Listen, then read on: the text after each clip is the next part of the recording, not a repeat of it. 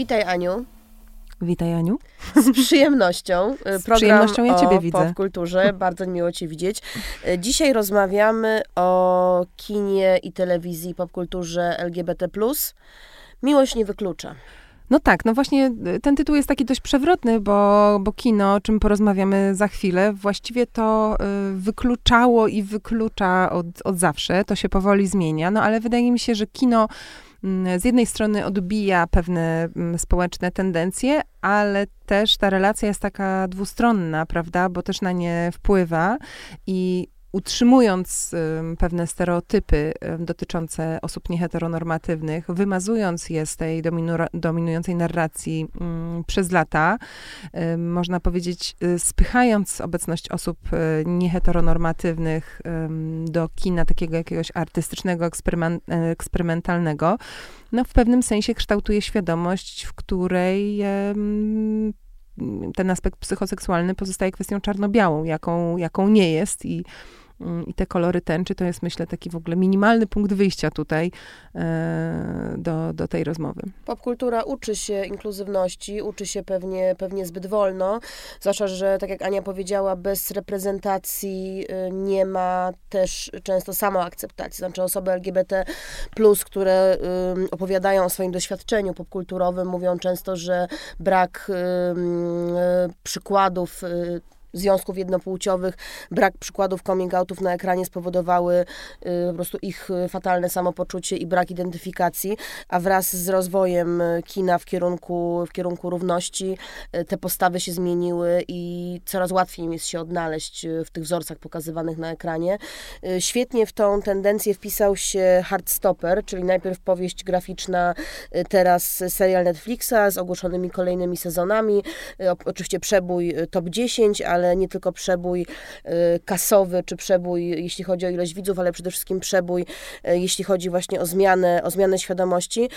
Tłumaczyła powieść graficzną zresztą gościni naszego odcinka o flircie towarzyskim Natalia Mentra-Gruda, która opowiadała mi, że podczas targów książki ostatnich, które odbyły się w Warszawie, była na stoisku wydawnictwa Jaguar, które użyło się nam, wydając Heartstoppera, i mówiła, że kolejka dzieciaków, które ustawiły się w kolejce po kolejne tomy, była no chyba najdłuższą ze wszystkich, które widziała, z czego wynika, że dorastające osoby LGBT+ niesamowicie łakną historii o sobie, a to, co w Heartstopperze Alice Osman chwyta za serce najbardziej, jest chyba to, że wreszcie ten melodramat, czy też komedia romantyczna na kartach powieści graficznej i potem w kadrach Netflixowych jest właściwie równoprawna, równorzędna wobec historii heteronormatywnych i zakochanie się Charliego i Nika, nastolatków z angielskiej szkoły dla chłopców, właściwie przebiega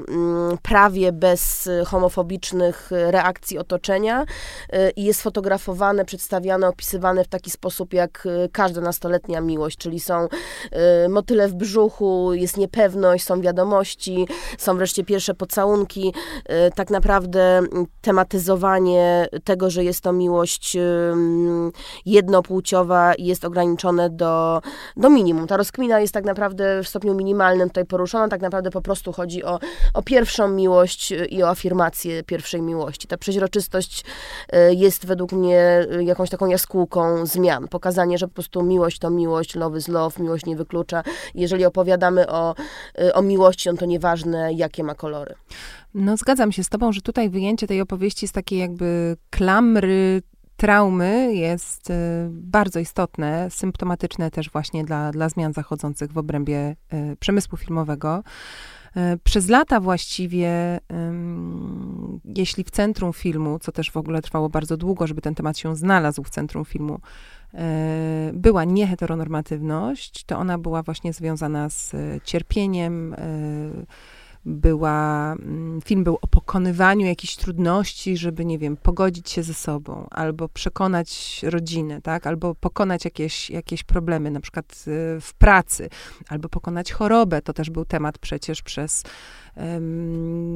co najmniej 2 dekady temat centralny od lat 80. przez lata 90. i jeszcze w latach 2000. Przypomnijmy, że w ogóle wejście tematu nieheteronormatywności do mainstreamu, mam tutaj na myśli Oscary, sukces komercyjny, to był film Philadelphia, który no, świetnie się obejrzał, miał w głównej roli gwiazdę, ale bohaterem był prawnik walczący o swoje prawo do pracy i pozycję zawodową w świetle dyskryminacji wobec HIV, na które chorował. I dlatego ten Heartstopper, który sobie błogo wisi w jakiejś takiej przestrzeni słodkiej, nastoletniej, jest w pewnym sensie cudowny. Też warto zwrócić uwagę na to, że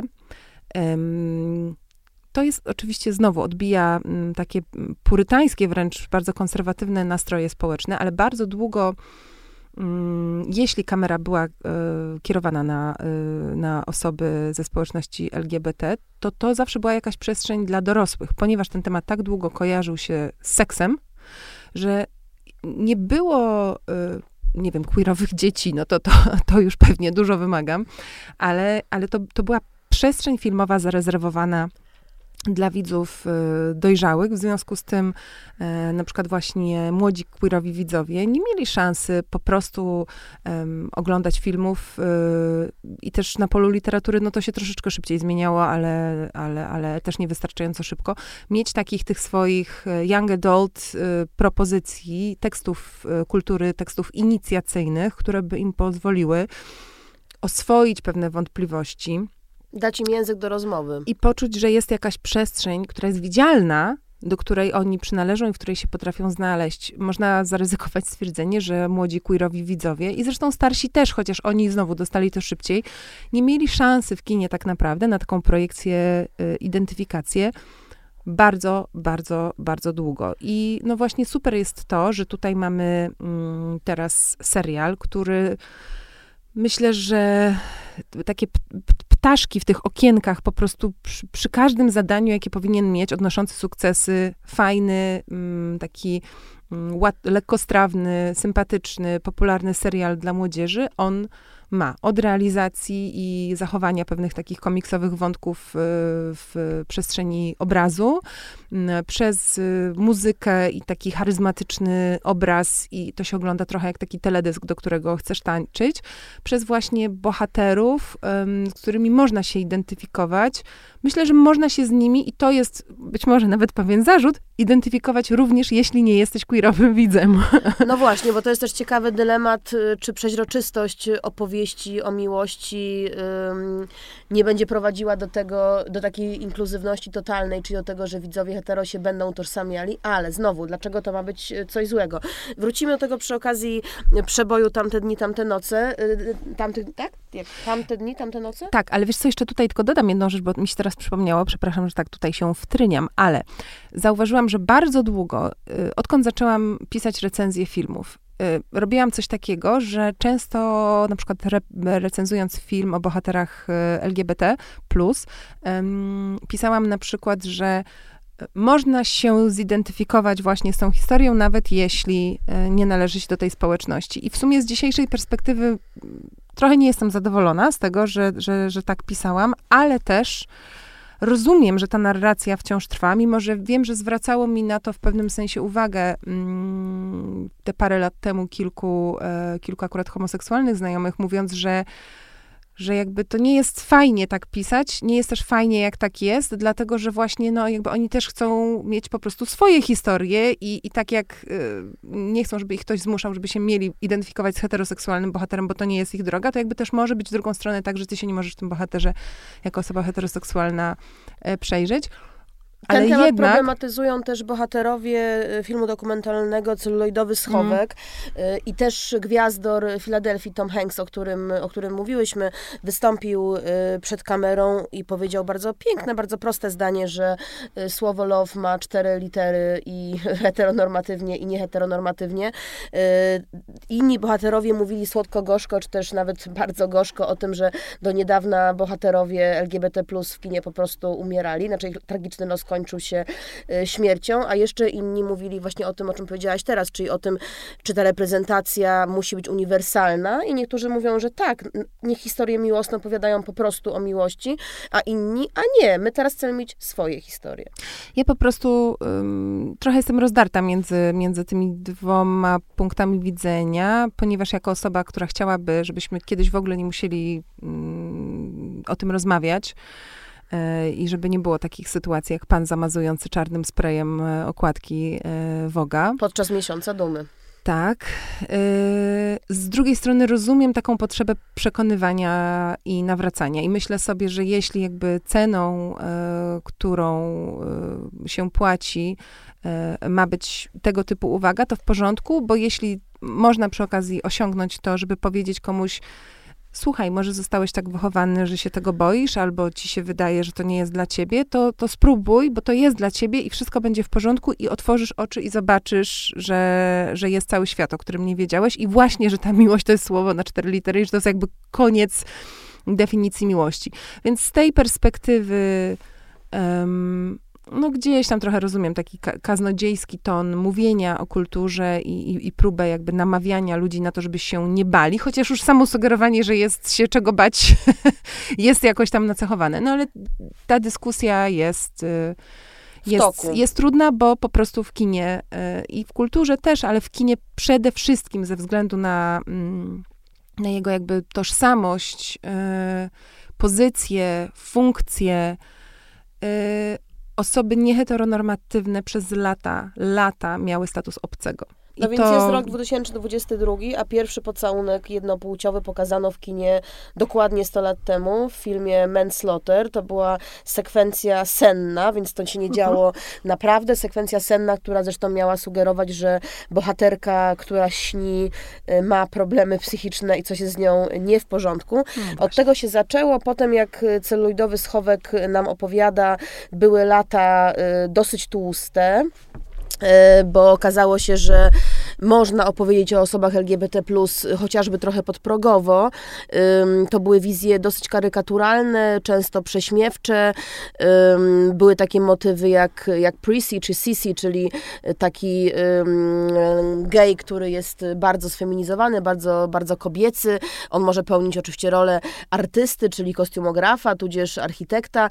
Jest takim skodyfikowanym typem ludzkim w filmie, takim puszczeniem oka do widza bez dosłowności, ale każdy widz wiedział, do czego się to odnosi. Nie jest to oczywiście uważane za obraz inkluzywny, ale jest to jakiś rodzaj widzialności.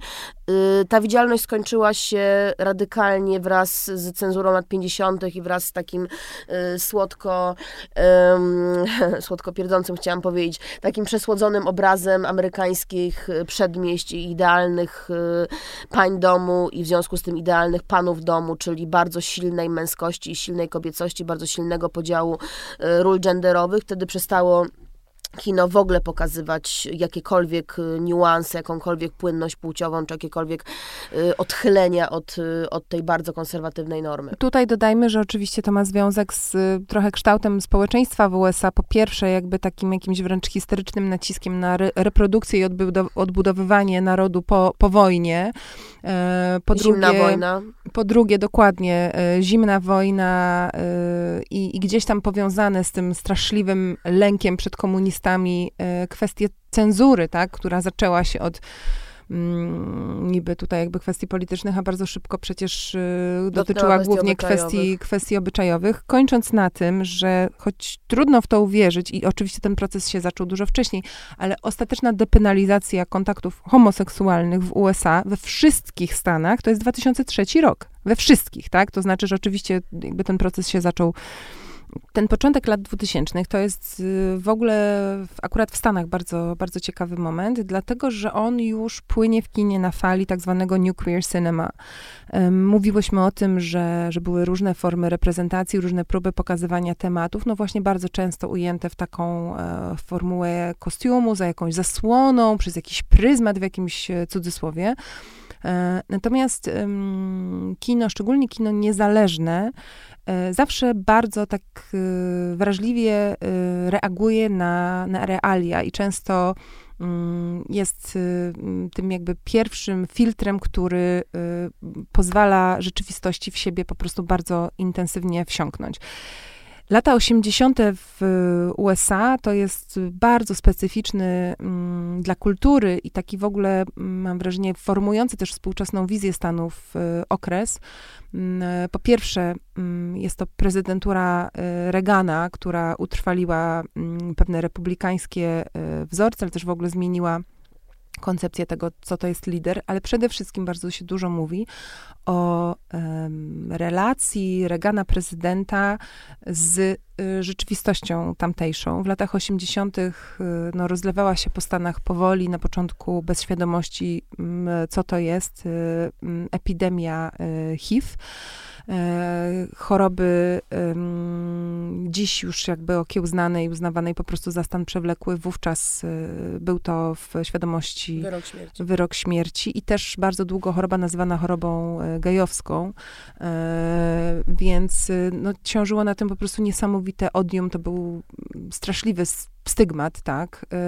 Wiele seriali zresztą też takich popularnych, jak na przykład Pose, dzisiaj próbuje o tym opowiadać w taki sposób przystępny, to znaczy przedstawiać właśnie bez stygmatyzacji. Ale też takiego ciężkiego, gatunkowego kostiumu, po prostu realia tamtych czasów i poczucie niesamowitego, wielopoziomowego wykluczenia, bo jeśli należałeś do społeczności LGBT+, w tamtych czasach, to właśnie w świadomości osób z drugiej strony na pewno po prostu byłaś nosicielem. Automatycznie. To tak też działało. Te osoby się zamykało na specjalnych oddziałach, o czym opowiada fantastyczny dokument Oddział 5B. Ale też bardzo mocno widać to w serialu Bo to grzech z zeszłego roku brytyjskim, bo epidemia szybko dotarła również do Europy i pokazywane są izolatki, w których właściwie tygodniami przebywali pacjenci bez możliwości kontaktu ze światem. Jest też pokazane, jak paczka przyjaciół zostaje zdziesiątkowana przez epidemię. Nikt nie rozmawia ze światem zewnętrznym o tym cierpieniu, o tej traumie, o tej żałobie.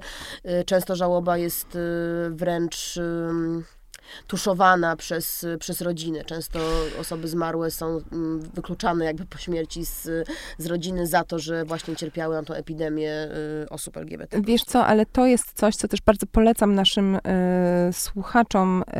Takie konto na Instagramie, które się nazywa The AIDS Memorial. To jest konto aktywne już od dobrych kilku lat, które codziennie właściwie dzisiaj jeszcze zamieszcza historię osób, często osób właśnie zapomnianych, które ktoś po latach próbował odkryć, dowiedzieć się, co się z nimi stało, które zmarły na AIDS. I tam jest niesamowicie dużo historii o kimś, kogo chowali przyjaciele, bo rodzina się go wyrzekła. Albo rodzina się go nie wyrzekła, ale oczywiście powiedziała, że umarł, nie wiem, na coś innego, albo w wypadku, albo no jakby cała narracja pokazująca, jak niesamowity lęk towarzyszył wtedy tej chorobie, która natychmiast, o czym też przecież pisze Susan Sontag bardzo rozlegle w swojej książce Choroba jako metafora, po prostu się rozlał na całą społeczność i tak już jakby stygmatyzowaną wcześniej i ją dodatkowo stygmatyzował.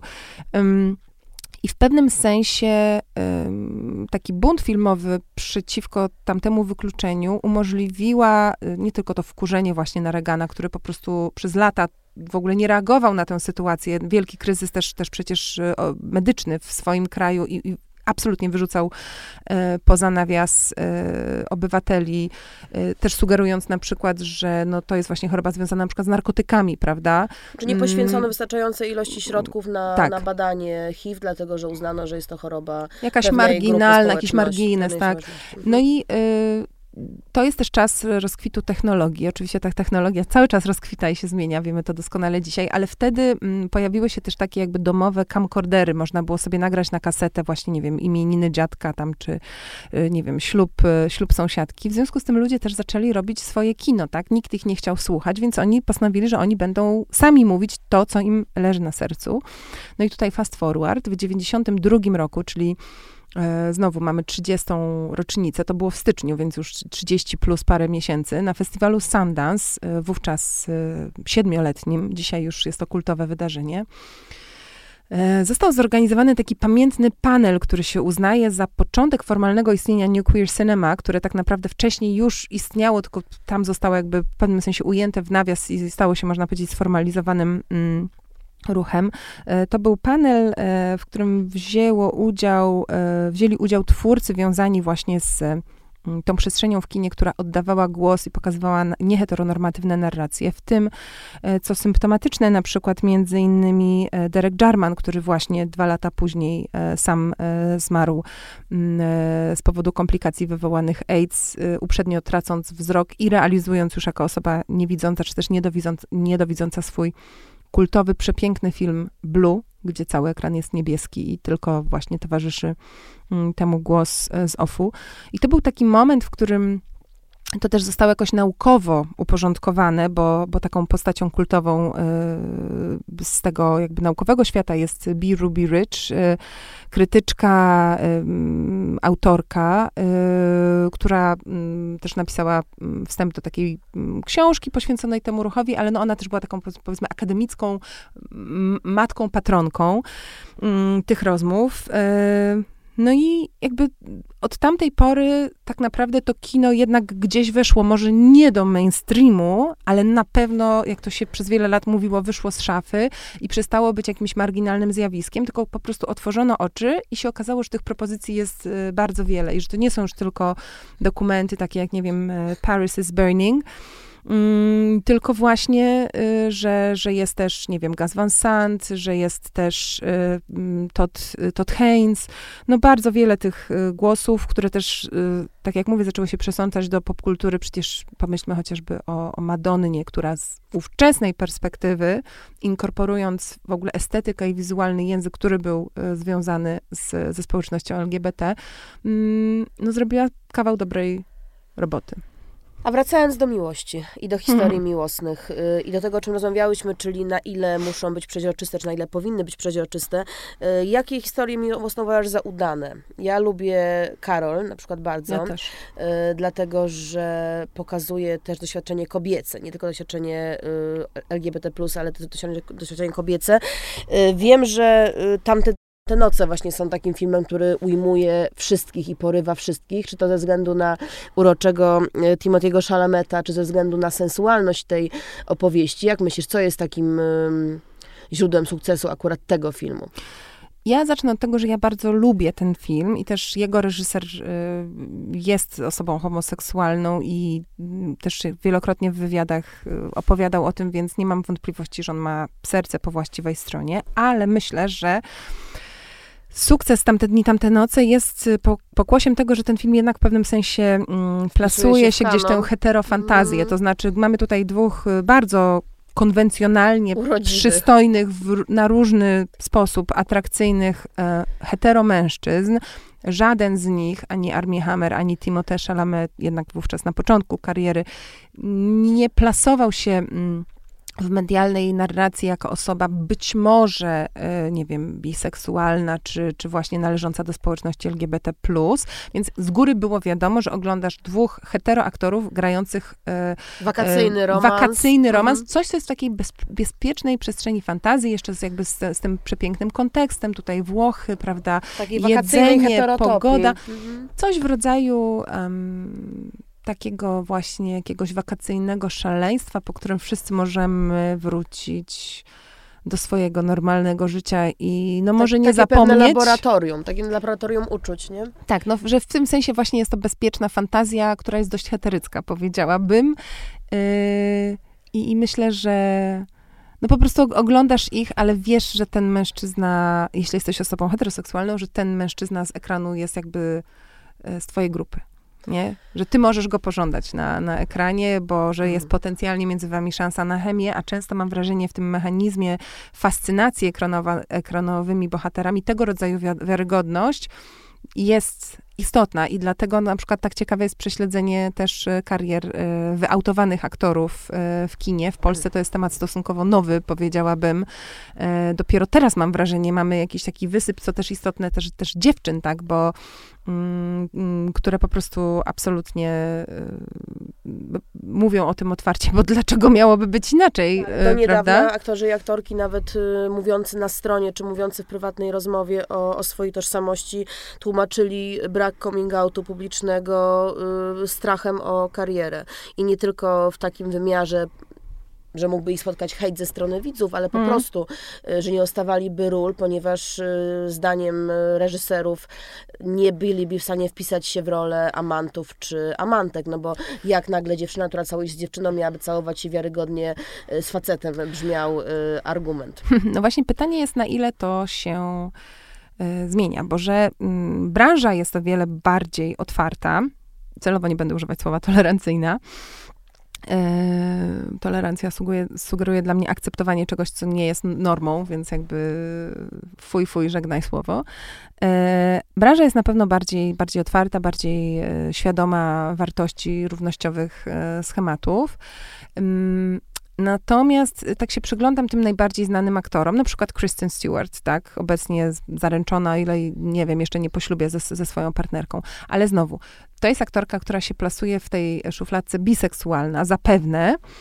Zaczynała od bardzo medialnego związku ze swoim ekranowym partnerem, który również był ikoną seksu, więc wydaje mi się, że gdzieś tam jest ten taki bezpiecznik, tak, że ona nie jest całkowicie, w cudzysłowie, po tej drugiej stronie, tylko właśnie, że ona jest tak pomiędzy, więc ale gdzieś tam... zbuntowana dziewczyna. No mówię, to tutaj mówimy o obserwacjach i o takich jakby medialnych narracjach, a nie o tym, jak w rzeczywistości jest, ale wydaje mi się, że ona ma kilka takich potencjalnych zasłon dymnych, które znowu mogą czynić ją taką oswojoną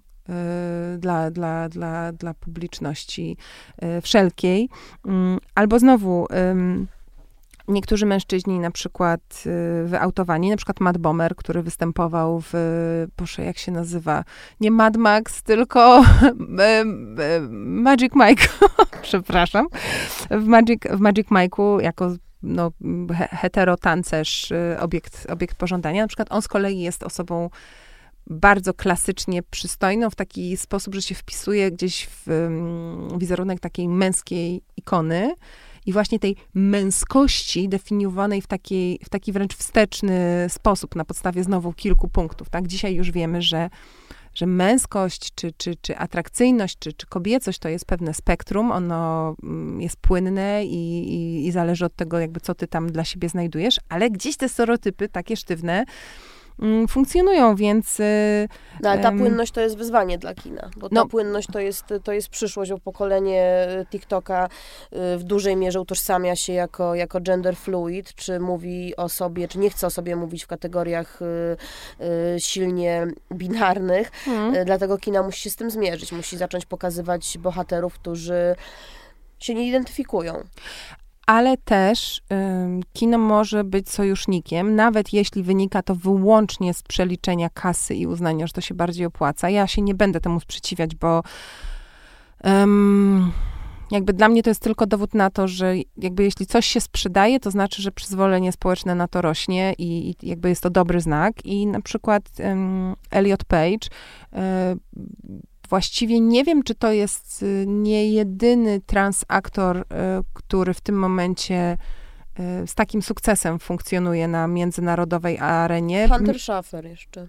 Ale to ona jest transaktorką. Ja mówię o aktorze, o transmężczyźnie, tak, o transchłopaku. Że jakby jest kilka transaktorek, transkobiet, natomiast mam wrażenie, że ta opowieść o tym, czy możesz być wystarczająco męski, jeśli jesteś trans mężczyzną i jeszcze do tego, tu się w ogóle pojawiają, znowu nawiązujemy do stereotypu, często takie kwestie jak na przykład wzrost, tak, albo masa, tak, że jest cały czas bardzo silny stereotyp jakby jakiejś tam atrakcyjności, że być może trudniej jest się w ten stereotyp, w tę stronę wpasować. No, ale... u niego w Korzeniu sztuka naśladuje życie, bo w kolejnym sezonie Umbrella Academy, czyli serialu superbohaterskiego, w którym Elliot Page gra, będzie coming out jako... I nie stracił roli, został ten scenariusz do niego dopasowany. Ma to też związek z tym, że akurat Netflix jest jednym z tych producentów, którzy mają w ogóle jakby swój wewnętrzny kodeks, specjalne zapisy, mówiące nie tylko o tym, jaki wręcz niemalże procent, tak, na ekranie mają zajmować osoby, w dużym skrócie w ogóle chciałabym powiedzieć, nie będące białymi mężczyznami, tak? Nie chodzi tutaj tylko o osoby trans, czy osoby niebinarne, czy osoby nieheteronormatywne w ogóle. Po prostu są niesamowicie precyzyjni, jeśli chodzi o pilnowanie, żeby była pełna reprezentacja.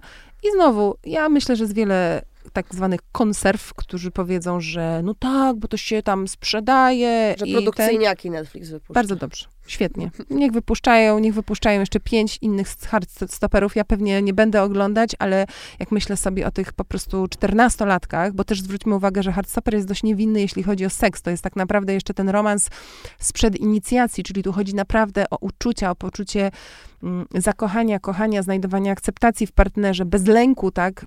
Być może ten moment, że nie musisz się bać wyautowania, po prostu, że możesz się po prostu bać powiedzenia komuś, jakie masz w stosunku do niego uczucia. Dla mnie to jest super. I gdybym ja miała, gdyby moje dziecko tak okazało się nie być heteroseksualne, to ja bym była zachwycona, że są takie seriale, gdzie on może sobie właśnie w takiej bezpiecznej, też wciąż jeszcze przestrzeni pewnej fantazji i kinowego upiększenia posłuchać o tym, że wszystko będzie dobrze i że jest okej. A jeśli młodość, to też dojrzałość i starość. I tutaj myślę o Supernowie, która niezwykle mnie wzruszyła. Zresztą Colin Firth, aktor również heteronormatywny, grał już wspaniałą postać, najlepszą pewnie w swojej karierze, w Samotnym mężczyźnie u Toma Forda, gdzie właściwie przeżywa podobny dramat, bo przeżywa dramat żałoby, odchodzenia, końca miłości, utraty ukochanej osoby. Supernowa sprzed roku, czyli taki melodramat o chorobie partnera, o tym, że cierpiąc na demencję partner decyduje się odejść na własnych warunkach. Colin Firth gra jego męża, który musi się z tą decyzją pogodzić. I jako taki rewers tego Heartstoppera mamy tą pierwszą miłość, mamy te motyle w brzuchu, mamy te ptaszki, które latają wokół głowy i potem mamy ten end, może nie happy end, ale ten end, który pokazuje, że tak przeżywa się całe życie, że miłość wiedzie osoby LGBT+ przez całe życie, tak samo jak wiedzie osoby heteronormatywne. No myślę, że tutaj jest kilka tytułów też być może nie wszystkie tak popularne, ale też, że ten temat się gdzieś w kinie właśnie zaczyna pojawiać. Na przykład z 2014 roku taki film Love is Strange, który był, wydaje mi się, w Polsce również dystrybuowany. Zrobił całkiem niezłą rundę po festiwalach o dwóch partnerach właśnie starszych mężczyznach, gdzie też jest ten wątek, że jeden z nich odchodzi. Mówiłyśmy wcześniej o takim zamknięciu figury geja akurat konkretnie, głównie w takie ubranko komiksowego, przepraszam, komediowego dodatku. I w pewnym sensie ten komediowy ton na przykład czuwa też nad serialem Grace i Franki, prawda? Dokładnie, ale tam, Ania, w tej sekundzie chciałam powiedzieć Grace i Franki. Ale tam to nie jest komedia prześmiewcza, bo przecież bohaterki też są obserwowane przez jakby ten komediowy pryzmat, przez komediowe lustro, tylko właśnie taka komedia demokratyczna, gdzie mamy dwie przyjaciółki po 80, których mężowie po rozstaniu zeszli się ze sobą i obecnie tworzą parę. I to jest też para mężczyzn w wieku mocno zaawansowanie emerytalnym. I bardzo fajne jest to właśnie, że takie figury, które przez lata były nieobecne, są gdzieś do tej właśnie popularnej, mainstreamowej narracji wprowadzane, bo to jest bardzo ważne. Znowu Netflix. No, jeszcze będzie dalej niestety też, albo stety, bo na przykład w Polsce też teraz mamy, mam wrażenie, taki czas, że więcej jest tych propozycji, które wyglądają poza heteroszufladkę. No zaczynamy przepracowywać dopiero ten temat. Ale właśnie przez to, że dopiero można powiedzieć zaczynamy, to niestety znowu to nie jest niestety, tak, ale dopiero powolutku na początku znowu patrzymy w przeszłość, bo mamy do przepracowania rzeczy z przeszłości. I tutaj na przykład Hyacynt, o którym rozmawiałyśmy. Ja akurat bardzo lubię ten film, mimo że on, no tam jest parę znaków zapytania odnośnie właśnie powielania potencjalnie pewnych stereotypów. Ale jest to film z tego porządku, o którym mówiłyśmy wcześniej, czyli jednak właśnie trauma, opresja, cierpienie, wyrzucenie poza nawias. No, uzasadnia to, że to jest film o przeszłości, ale no myślę, że zanim będziemy mieli więcej takich filmów, jak na przykład Ostatni Komers, to jeszcze dużo wody w Wiśle upłynie, bo po prostu mamy do rozprawienia się tyle bolesnych ran niezabliźnionych z przeszłości, że no... No a nie jest filmem środka wszystkie nasze strachy? Bo pokazuje jednocześnie wszystkie nasze strachy, ale już otwarcie na nowe. Ja lubię ten film. On mnie bardzo mnie wzruszył i też jestem fanką filmowej działalności akademika i kuratora Łukasza Rondudy. Ale wydaje mi się, że to jest film trochę dla naszej bańki, w tym sensie, że on w naszej głowie jest filmem, który odniósł sukces, tak? Dostał nagrody w Gdyni, wiemy o nim, ale on wciąż jest filmem również na poziomie języka i tematu stosunkowo hermetycznym, wydaje mi się. To znaczy jest to film, który w warstwie przedstawienia i budowania opowieści jest dość taki poetycki, nie zawsze taki klasyczny, że kawa na ławę. Sam temat, no z jednej strony mamy tu tak naprawdę walkę... Filmową biografię Daniela Recharskiego. Ale też walkę o równość i akceptację na prowincji, co wydaje się najbardziej uniwersalne, takie jakby szeroko społecznie.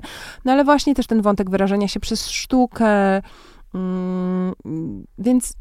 To jakby ja bardzo ten film doceniam, bardzo się cieszę, że on powstał właśnie też ze względu na to, że Daniel Rycharski jest chłopakiem ze wsi i ma takie dotarcie i też doświadczenie, jak nawracać tę lokalną społeczność, której ktoś do głowy wrzucił, że znaczy jak ktoś, jesteś wierzący... TVPiS często.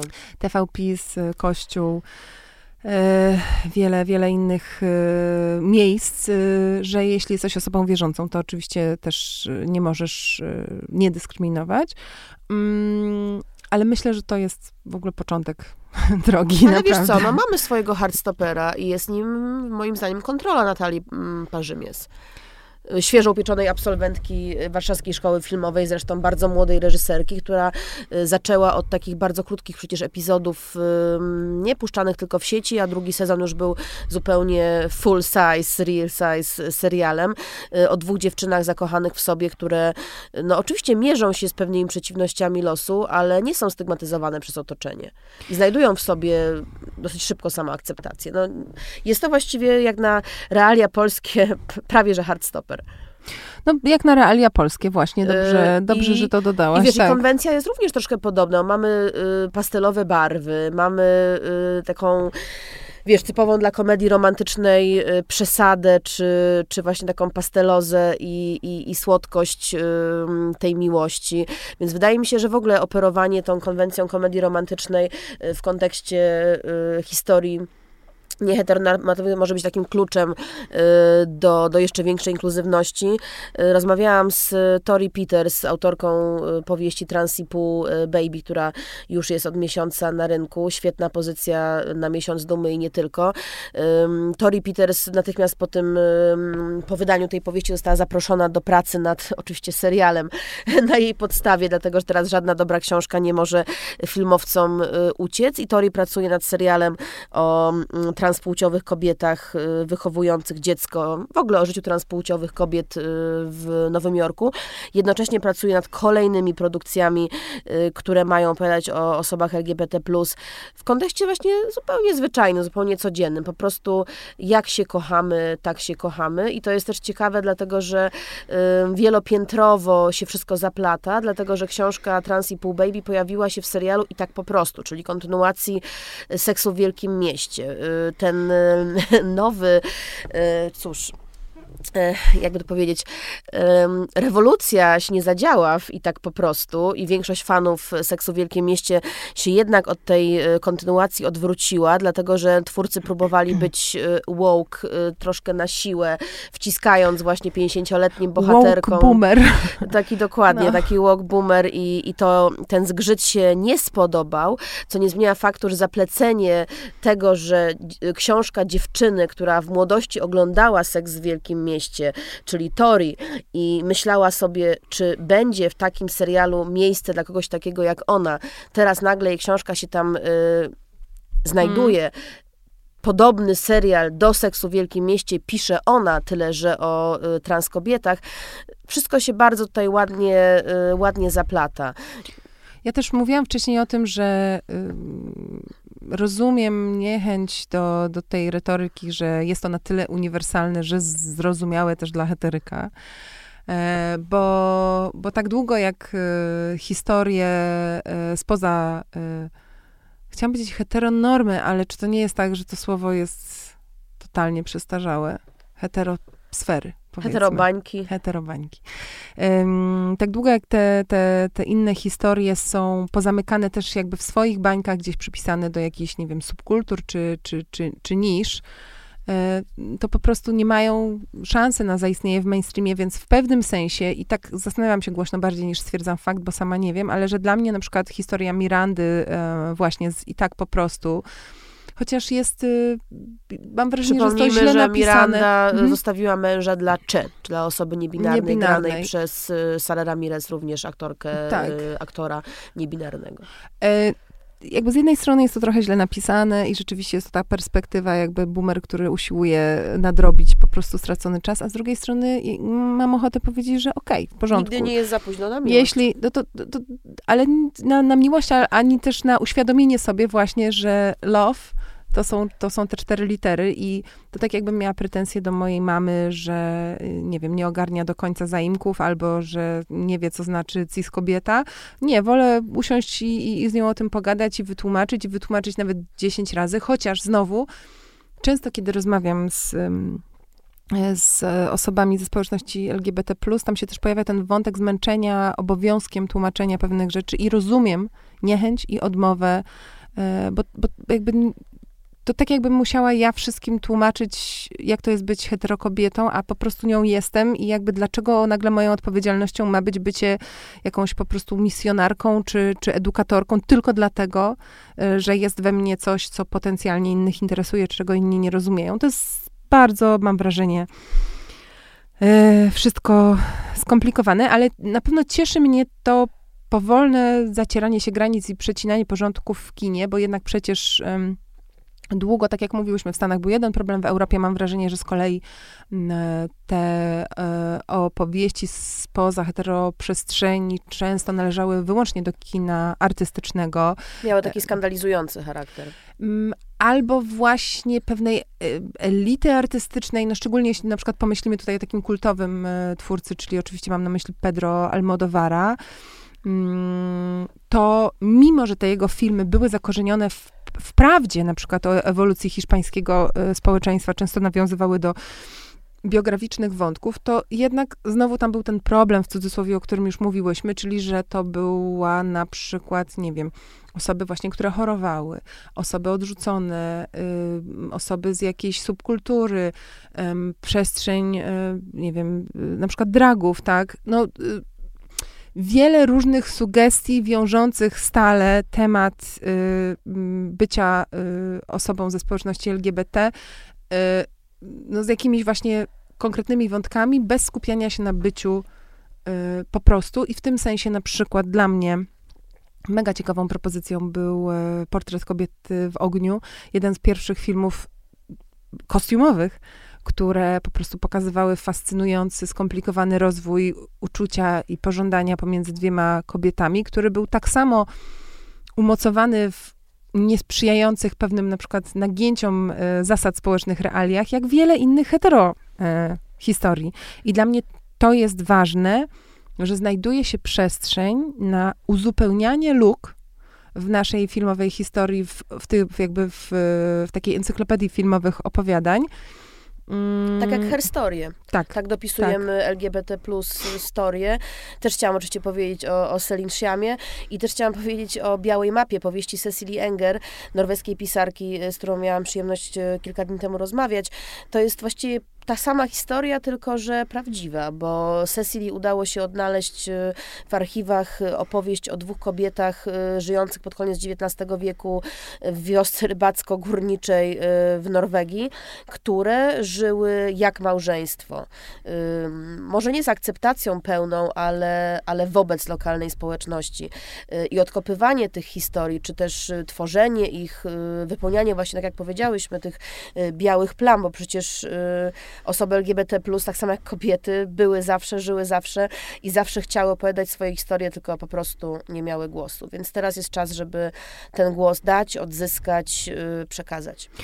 Ja też bym właśnie zachęcała do tego, żeby zawsze oglądać takie opowieści w szerszym kontekście, bo te historie i losy bohaterów, którzy się w danym momencie nie wpisywali w kanon i w model, zawsze bardzo dużo mówią o tym, gdzie byliśmy i często też, gdzie jesteśmy jako społeczeństwo. Chociażby tak nieoczywista, wydaje mi się, rzecz jak zmieniający się stosunek do par homoseksualnych, męskich lub kobiecych. Bardzo dużo mówi o tym, jaka w danym momencie jest społeczna dynamika. I na przykład były czasy, gdzie pary kobiece były przezroczyste, a były czasy, gdzie były bardziej nagle szykanowane niż pary męskie.